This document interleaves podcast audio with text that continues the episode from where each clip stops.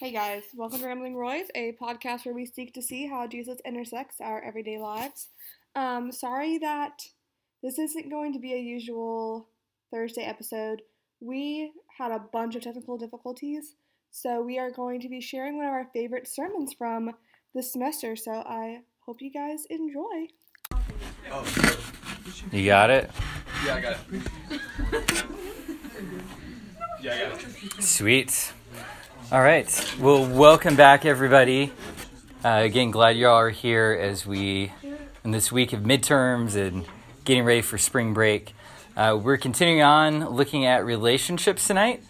Uh, we've looked at a bunch of kind of the heart level mindset aspect of relationships this semester. Uh, last week we looked at the church, and tonight uh, we move on to look at relationships uh, in families. So uh, we'll be looking at a couple passages from the story of Joseph uh, from the book of Genesis, and then a passage from the book of Ephesians. Uh, so hear God's word tonight. First passage is from Genesis 37. Uh, now, Israel, uh, who's Jacob, who's been renamed uh, Israel, loved Joseph more than any of his other sons because he was the son of his old age. And he made him a robe of many colors. But when his brothers saw that their father loved him more than all his brothers, they hated him and could not speak peacefully to him. Then go down a few verses. So when Joseph came to his brothers, they stripped him of his robe, the robe of many colors that he wore, and they took him and threw him into a pit. The Midianite traders passed by, and they drew Joseph up and lifted him out of the pit and sold him to the Ishmaelites for twenty shekels of silver. They took Joseph to Egypt. And then Genesis 50, a few chapters later, Joseph wept when his brothers spoke to him. His brothers also came and fell down before him and said, Behold, we are your servants. But Joseph said to them, Do not fear, for am I in the place of God? As for you, you meant evil against me, but God meant it for good, to bring it about that many people should be kept alive as they are today. So do not fear, I will provide for you and your little ones. Thus he comforted them and spoke kindly to them. And then from Ephesians 6 Children, obey your parents in the Lord, for this is right.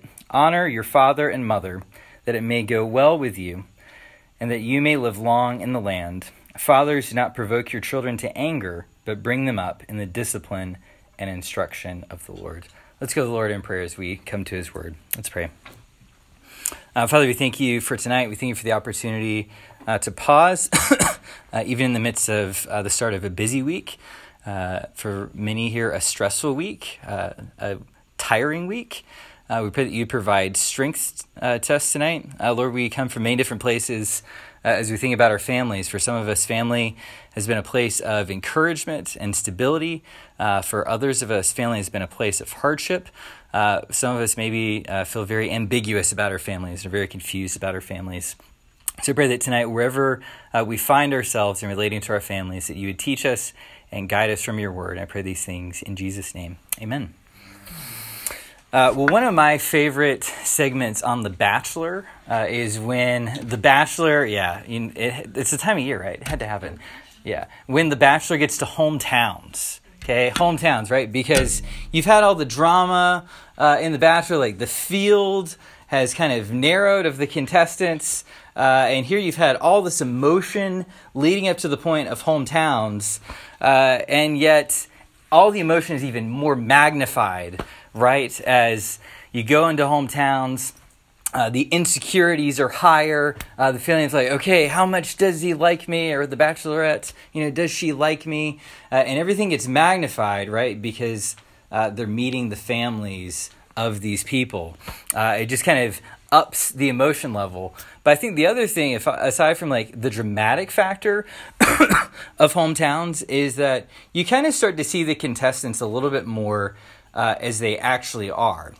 You kind of get the fuller picture of who they are because uh, you get to see some some snapshots of their families, and you are reminded, right, that uh, none of us exists in a vacuum. Uh, that all of us, uh, you know, we maybe pop up to college or pop up to work. You have relationships with people in a particular place, and it's easy to forget. We all come from somewhere, right? Uh, we all come uh, from a place that we call home, and that place isn't in a vacuum. But it was lived out in a particular way and shaped us in particular ways. Uh, and what we find in our passages tonight is that in the midst of that, in the midst of the impact that family uh, inevitably makes on us in our relationships uh, with each other and even with God, in the midst of all that, uh, that God's word provides realism and hope about our family backgrounds. That's our main idea. God's word provides realism and hope about our family backgrounds. Uh, and we're going to see how this unfolds uh, in three different ways across these passages tonight. Uh, the first thing we see in Genesis 50, verses 3 through 4, uh, is that your family of origin is foundational to how you approach life. Your family of origin is foundational to how you approach life. And by family of origin, I mean not only the family that you were um, you came out of biologically, uh, but the family you spent time with uh, a lot growing up, and maybe in the family that you're impacted with by their absence uh, from your life growing up. And we see a couple different facets of this, the subpoints that come after this. Uh, the first thing is that your family shapes how you approach relationship. Your family shapes how you approach relationships. Uh, as you go back to those bachelor hometowns, right? And even like some of the interviews with contestants before you get to the hometowns, uh, as they start to have deeper conversations, the formative power of family always comes up and kind of explaining, well, how did this person arrive? Uh, at this point in their li- lives and where they're at with relationships, right? You'll hear things like, well, I have this confidence uh, because of my dad or I don't have a relationship with my mom, and that really hurts. And that's you know part of the deficit I have in relating to other people. Uh, there's always this impact uh, of family that's very foundational uh, to who these people are. And you know, if you look at it, you see this uh, in your own life, right? That family is is the foundation, the training ground for every other kind of relationship you have. This comes about uh, in the Bible, right? Because from the very beginning uh, family is in the story of the Bible. If you go back to the book of Genesis, right, uh, as we looked at uh, at the beginning of the series, right, the man and the woman are made for each other. They're made in God's image together. Uh, they're given this charge to be fruitful and to multiply, to establish families together that would grow into networks of families, to fill the earth uh, and to subdue it. Uh, and that's why, as you think about family and you think about your experiences at every level, somebody has, regardless of how good or how bad your family experience is, everybody has this longing for home, right? If you think about it, you have this longing uh, for a place of stability, uh, a place of being nurtured, a place of care and concern. Uh, and that's part of how God made us, uh, that He made us, that's hardwired into us that we want to have that place. That's part of what we were made to experience. Um, and that family is uh, inevitably formative for us because of that. And we see this looking at verse 3 uh, that uh, it, Israel or Jacob's pattern of relationships make a big impact uh, on his sons. Uh, right? Uh, well, who, who does dad, how does dad express his love? who does dad pay attention to in these verses? Right? It starts to set off this ripple effect of how everybody responds to each other. It becomes uh, foundational uh, for them uh, and for how they're going to relate as the story goes on to people both inside the family and to people outside the family, right? Again, family is that training ground that influences every other relationship that we have. Um, and as you see in this family, it's really important that we're aware of how complicated family relationships become. That's the second subpoint there. It's important to be aware of how complicated family relationships become. And odds are if you're here you probably didn't grow up in a polygamous family uh, like joseph did so joseph had i think 10 half brothers uh, that were through uh, his fa- one of his father's wives and then he had a sister uh, and a brother from another one but also depending on your fa- family background you might have experiences maybe more close to this but you think about the, multipli- the multiplication effect of having 12 siblings right uh, and all those siblings have relationships with each other they have relationships with the parents. You multiply that out, even uh, aside from how functional or not functional that is, that's just a lot of relationships, a lot of different people interacting together. And even if you came from a smaller family, uh, there's just, even if you had like two siblings or three siblings, um, there's an added layer of complexity just because there's more relationships that are interacting with each other. Uh, and as we see with Joseph and his family, right, there's and that complexity, there's jealousy that comes in, uh, there's miscommunication, uh, there these uh, this distancing and hatred that comes in. Complexity can be the breeding ground uh, for a lot of conflict uh, as well. And if you need to go back, listen to the message on conflict, right, to think about dealing with that. But uh, need to be aware that our families are complicated. And it's important to think through, even if you think maybe your family is really simple, the odds are your family is more complicated than you thought it was. And especially as you reflect on where you've been, the older you get and the more experiences you have, the more you're going to realize that things are a little more complicated than they seemed if you came from what you think was a simple family. But the question for all of us is um, what will you do with the complexity of your family background? Um, will you be curious about it? Will you be prayerful about it? Uh, will you begin, be willing to get help uh, to talk to somebody if that complexity gets overwhelming? Um, or you just kind of try to stuff down the complexity and ignore it. Uh, or we give in, like Joseph's brothers, we give into patterns that are unhelpful or even sinful uh, in dealing with the complexity, right? Where the complexity becomes the vehicle for just a lot of conflict. Um, and this takes us to our second point uh, from the next passage that your family of origin is flawed. Your family of origin is flawed. Um, if we zoom out for a minute from our whole from our passage to the entire book of Genesis, uh, Genesis is this just this long narrative of the flaws of human families. That this chain reaction that gets set off after Adam and Eve don't trust God and they sin, uh, you just see all of these messes in families. I think it's something we should appreciate about the realism of the Bible. That the Bible kind of shines a spotlight on families and human community um, that, yeah, things are actually messed up. There are different degrees of being messed up, but at a fundamental root level, uh, everybody is messed up and every family is messed up to some extent. Right? You see it with Adam and Eve, uh, even people who are supposed to be heroes of the Bible uh, have really messy families. Like uh, Noah has this episode where he's drunk and his sons uncover his nakedness. That's kind of embarrassing. Um, Abraham lied uh, to one of the, the pagan groups about uh, who his wife was to try to get out of potential trouble. Uh, there's sexual violence between Judah and Tamar. Uh, and then there's Jacob, uh, the father of Joseph. You know, he was a liar and a cheat and a polygamist. So, I mean, who needs reality TV when you have the book of Genesis, right? I mean, there's all this, all these juicy, sorted. This is like even beyond the tabloids. You don't even need the National Enquirer or Us Weekly. Just read the book of Genesis and get your fix. Uh, but then you see this, right? As you zoom in to the story of Joseph, then we shouldn't be surprised that things are messy and that things are flawed, because that's been what Genesis has been telling us. Hey, because of sin, every aspect of human life uh, shows these flaws and has things that are messed up. Uh, and the thing to think about is that every family has flaws because of sin. Every family has flaws because of sin. Uh, and the opportunity for you as you sort through where you've been and who you are and how you relate to people, how you relate to your families, is to think about how sin takes shape differently in different families. Sin takes shape differently in different families. And this, um, you know, again, every family is kind of on a spectrum of what they deal with, but every family uh, has to deal with this. A great book I recommend to you called Emotionally Healthy Spirituality, uh, trying to orient us towards thinking about uh, how our feelings matter, how our feelings impact our relationships, how we relate to God, what it looks like to be healthy in those things.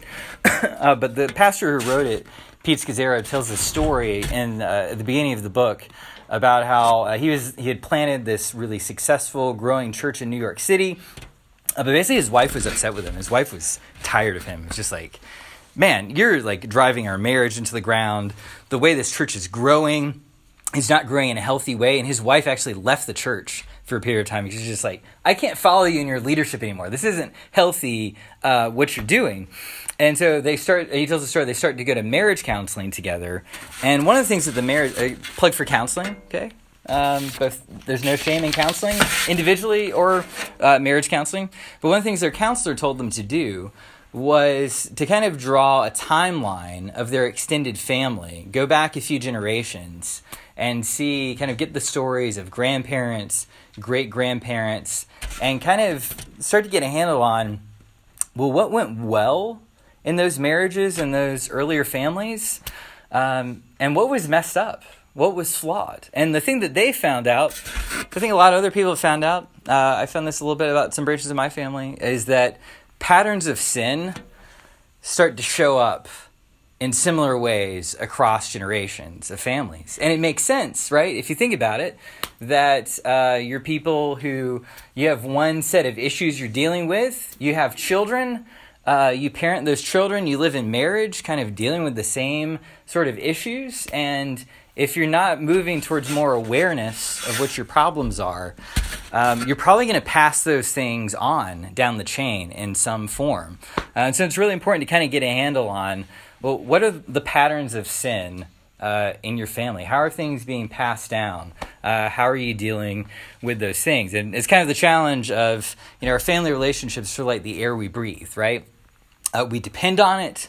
Uh, it pervasively impacts us, but so often it's invisible, right? Because we're just used to being in it. And it's kind of how do we draw out what those relationships are, um, and how are they good, but also how do they pass on things to us maybe that aren't so good that aren't healthy uh, that we need to be able to grow in to have healthier relationships now and to have healthier relationships as you think about possibly having a family of your own uh, in the future. And so ima- imagine this mindset. Close your eyes, like Pat. I'm I'm gonna use Pat. Close your eyes and imagine uh, that God forbid you're a contestant on The Bachelor or The Bachelorette, and you've made it to hometowns, and we're at hometowns and we're seeing the contestant, you know, the guy or the girl of your dreams is up there, but we're seeing your family on the screen and the different dynamics of your family that are playing out on the screen. And just to think about, are you aware uh, of what those dynamics are? What would be the things that you would see playing out on the screen and you'd be like, that's my family. I'm proud of them. What would be the things you'd be like, oh, like this is, we've gotta like, is this on television? What is this? Um, and what would be the things that you just, you might be surprised by that you see on the screen? Um, it's something to think about. Maybe if you, uh, if you haven't thought about this before, obviously you haven't probably thought about in this specific example, but if you haven't thought about your family dynamics more before, uh, think about it over spring break. That would be my spring break challenge to you. Uh, and the other aspect of as you start to identify those flaws in your family, uh, the thing to think about is what are you doing with the wounds of your family? What are you doing with the wounds of your family? um, some of you might have experienced a parent leaving, a parent dying.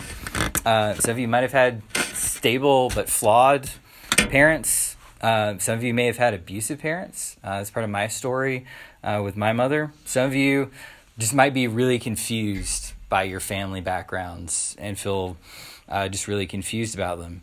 But the reality is that because of sin and the impact of sin, right, everybody to some extent has those family wounds. Uh, and there's a, there's a spectrum maybe of how deep those wounds run, uh, but you all have them. And the question is, what are you going to do about them?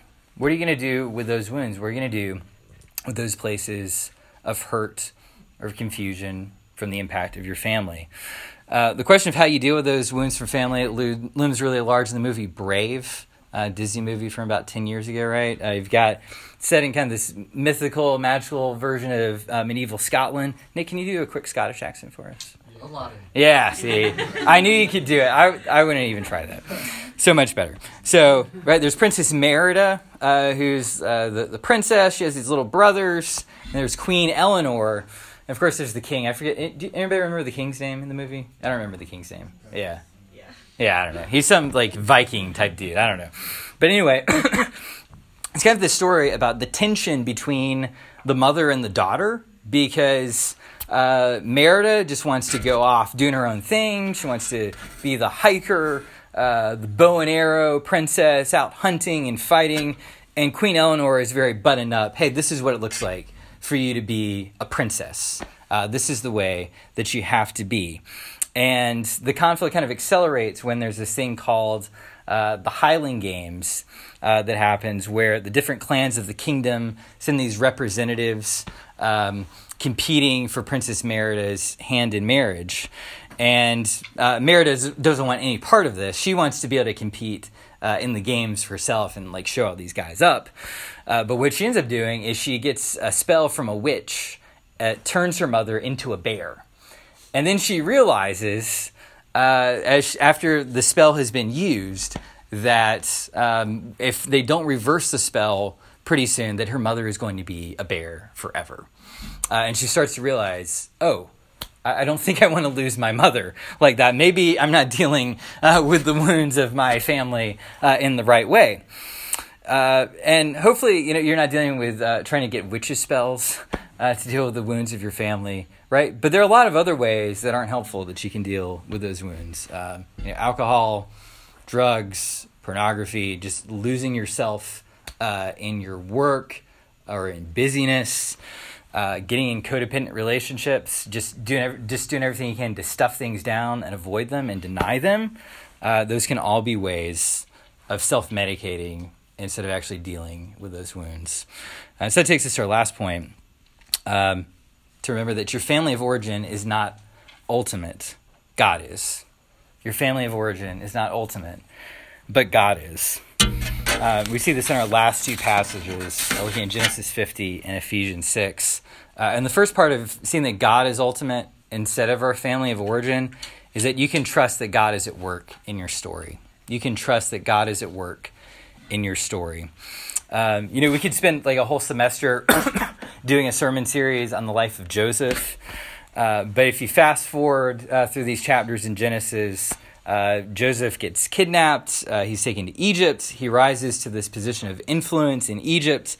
Uh, and famine starts to afflict the land. And now Joseph is in a position uh, through the evil that his brothers did. God has used this so that Joseph is in a position to help. And his brothers end up coming kind of to the court. Uh, you know, they recognize him, he recognizes them. Uh, and he says these words in verse 20 from chapter 50 You meant evil against me, but God meant it for good, to bring it about that many people should be kept alive as they are today. Um, that Joseph was able to see that God was at work in his story, even for the pain and the hurt and the confusion. Uh, and if you notice the two step that Joseph does is he sees God at work in his story. He does two things. Uh, right? First, he, he's real about where the hurt comes from, right? He says, You meant it, you meant it for evil. Uh, seeing that God is at work in your story doesn't mean that you whitewash. Uh, hey, people in my family hurt me. Uh, I have these relationships that I don't know what to do with. Uh, maybe you've hurt people in your family and you've got to figure out how to make that right. It doesn't mean that you whitewash things, uh, but it means that you can be real about them because it's only when you're real about them that God can start to work on the situation. The more you try to stuff it down and deny it, um, the more you're actually putting an obstacle to God being at work in your story. The first step is to be real, right? That's where God shows up when we're real. Um, but the second step that he makes is that Joseph acknowledges that God has a higher purpose in his suffering. And that's the thing to think about in your story. Whatever, again, and this can apply to your your joys and the blessings of your family just as easily as it can to some of these wounds. But to see that God has been at work in your story, that God has a higher purpose in your story, because God is in charge and God is sovereign over all of your circumstances. Uh, when we looked at Ephesians last semester, uh, in Ephesians 1, there's this great verse. The Apostle Paul said that uh, in Jesus we've obtained an, inher- an inheritance, having been predestined according to the purpose of Him who works all things according to the counsel of His will. And that's really the basis of what Paul says in Romans 8 that all things work together for the good of those who love God and are called according to his purposes. Uh, the only reason you can say that is because God is in charge of everything, because everything that happens, even as it's part of human decisions that we're responsible for, ultimately it happens because it's part of God's plan. Uh, that God is in charge and that everything that happens is, in some mysterious sense, uh, a part of his plan and a part of his purposes. Uh, this idea of, of predestination of God's sovereignty that can seem really scary if we think about it in the abstract it's actually something that can give you hope in your circumstances of suffering uh, to know that you're in the hands of a Father as you look to Jesus who loves you uh, and who doesn't waste any of the suffering that we go through, but it can all be a part uh, of His work in your story. Uh, again, that doesn't mean that forgiveness and dealing with conflict aren't hard, uh, as we talked about conflict a few weeks ago and thinking about forgiveness, uh, but it means that you can set them against the backdrop of God's purposes in your life. and that leads to the last point. uh, the last dimension of trusting that God is ultimate, uh, to trust God's future grace for yourself and your future family. to trust God's future grace for yourself and for your family. Um, and we see this in our passage in Ephesians 6, right? We looked um, last week how the church is called to be this intergenerational community of people from different backgrounds and cultures and generations, um, and how really kind of the way of the world is of intergenerational conflict. Uh, but the way of God's people in the church and the hope the gospel gives to our families is that our families can be places uh, through Jesus of more growth and unity and love as we look to Him and deal with our sin uh, together. And Paul gives this, you know, this exhortation for children to obey their parents in the Lord, uh, for fathers, and this extends to mothers too, uh, to not provoke their children. Right? There's, there's this mutual uh, love and respect according to the different places that God has placed us in. And you know, we as we started, we talked about how uh, in Genesis, right, there's this long line of, well, family is kind of the entry point of sin and how family uh, unleashes kind of uh, frailty and failure in the world. But the other part of the Bible story is that family is also the vehicle God uses to advance his purpose, purposes of grace and redemption in the world. And you see this, uh, again, I mentioned Abraham, right? He did some shady things, but God made promises to Abraham. God, and this is how we see grace at work in the mess of life and can give you hope in the mess of family. Think about your family in the future. That God called this pagan nomad Abraham, and Abraham believed God, and God said, Look, through your family, I'm going to bless all of the families uh, of the earth. Uh, and that was what set the stage for the people of Israel, uh, through whom Jesus came and through whom the church came. Uh, there's this thread of redemption, and part of this thread of redemption is God working through families. Uh, it's why the covenant sign of circumcision, the symbol of being in God's family, was given to uh, the sons of believers in the Old Testament. And as you see that move along into the New Testament, uh, the Apostle Paul talks about baptism replacing circumcision in Colossians 2, that baptism is the circumcision of Christ. Uh, and there's this thread that continues as the apostles preach in Acts 2, saying that God's promises are for believers and their children. Uh, Acts 16, where the Philippian jailer um, believes and his entire family is baptized, that God's promises are for his people uh, and also for their children, too. It's part of why, in the Presbyterian tradition that underlies RUF, we baptize the children of believers as well, because we believe those promises of God are for them as well. Uh, and that that underpins uh, looking to the promises of God together as a family uh, that the gospel is good news both for uh, older people uh, and even for the littlest ones as well. Uh, so, to wrap up, I don't know how you'd feel uh, if you're actually on that hometown visit, right? If that was actually the reality in your life. Uh, as you think about your family, maybe you think you can never measure up to your family. like, wow, they, my parents were so good. I don't know how I could get to that level. maybe you feel like you could never move past the pain or the dysfunction of your family. Um, you know, there's kind of those extremes of comparison and fear we can often fall into thinking about our family backgrounds. But the promise of the gospel, the promise of God being at work, even in the messiness of families in the Bible, uh, is that God is a God of the past, the present, and the future. Uh, that His grace is there for the wounds of the past, His grace supplied the joys of the past, that He is with you in the present as you sort out your relationships uh, and all their messiness and all their joys. Uh, and that God is the God of future grace too. That is you, um, whether you approach the future with joy or with fear, thinking about families, that God is a God who can continue to be at work in your life, in the life of whatever family He gives you in the future. And that the proof of this is in His love in Jesus, that He's the God who gave up His only Son uh, so that people like you and like me could know him as father and could have a family with him forever. So look to him as you think about your family. Let's pray. Jesus, we thank you uh, for your care for us, uh, that you care for our families, no matter uh, what they look like, uh, no matter uh, what their stories are, and that you care for how we interact with them and you care for our future families. And I pray that you be with each one here uh, as they sort out their family past, their family present, and their family future, that they would leave those things in your hands. I pray these things in Jesus' name. Amen.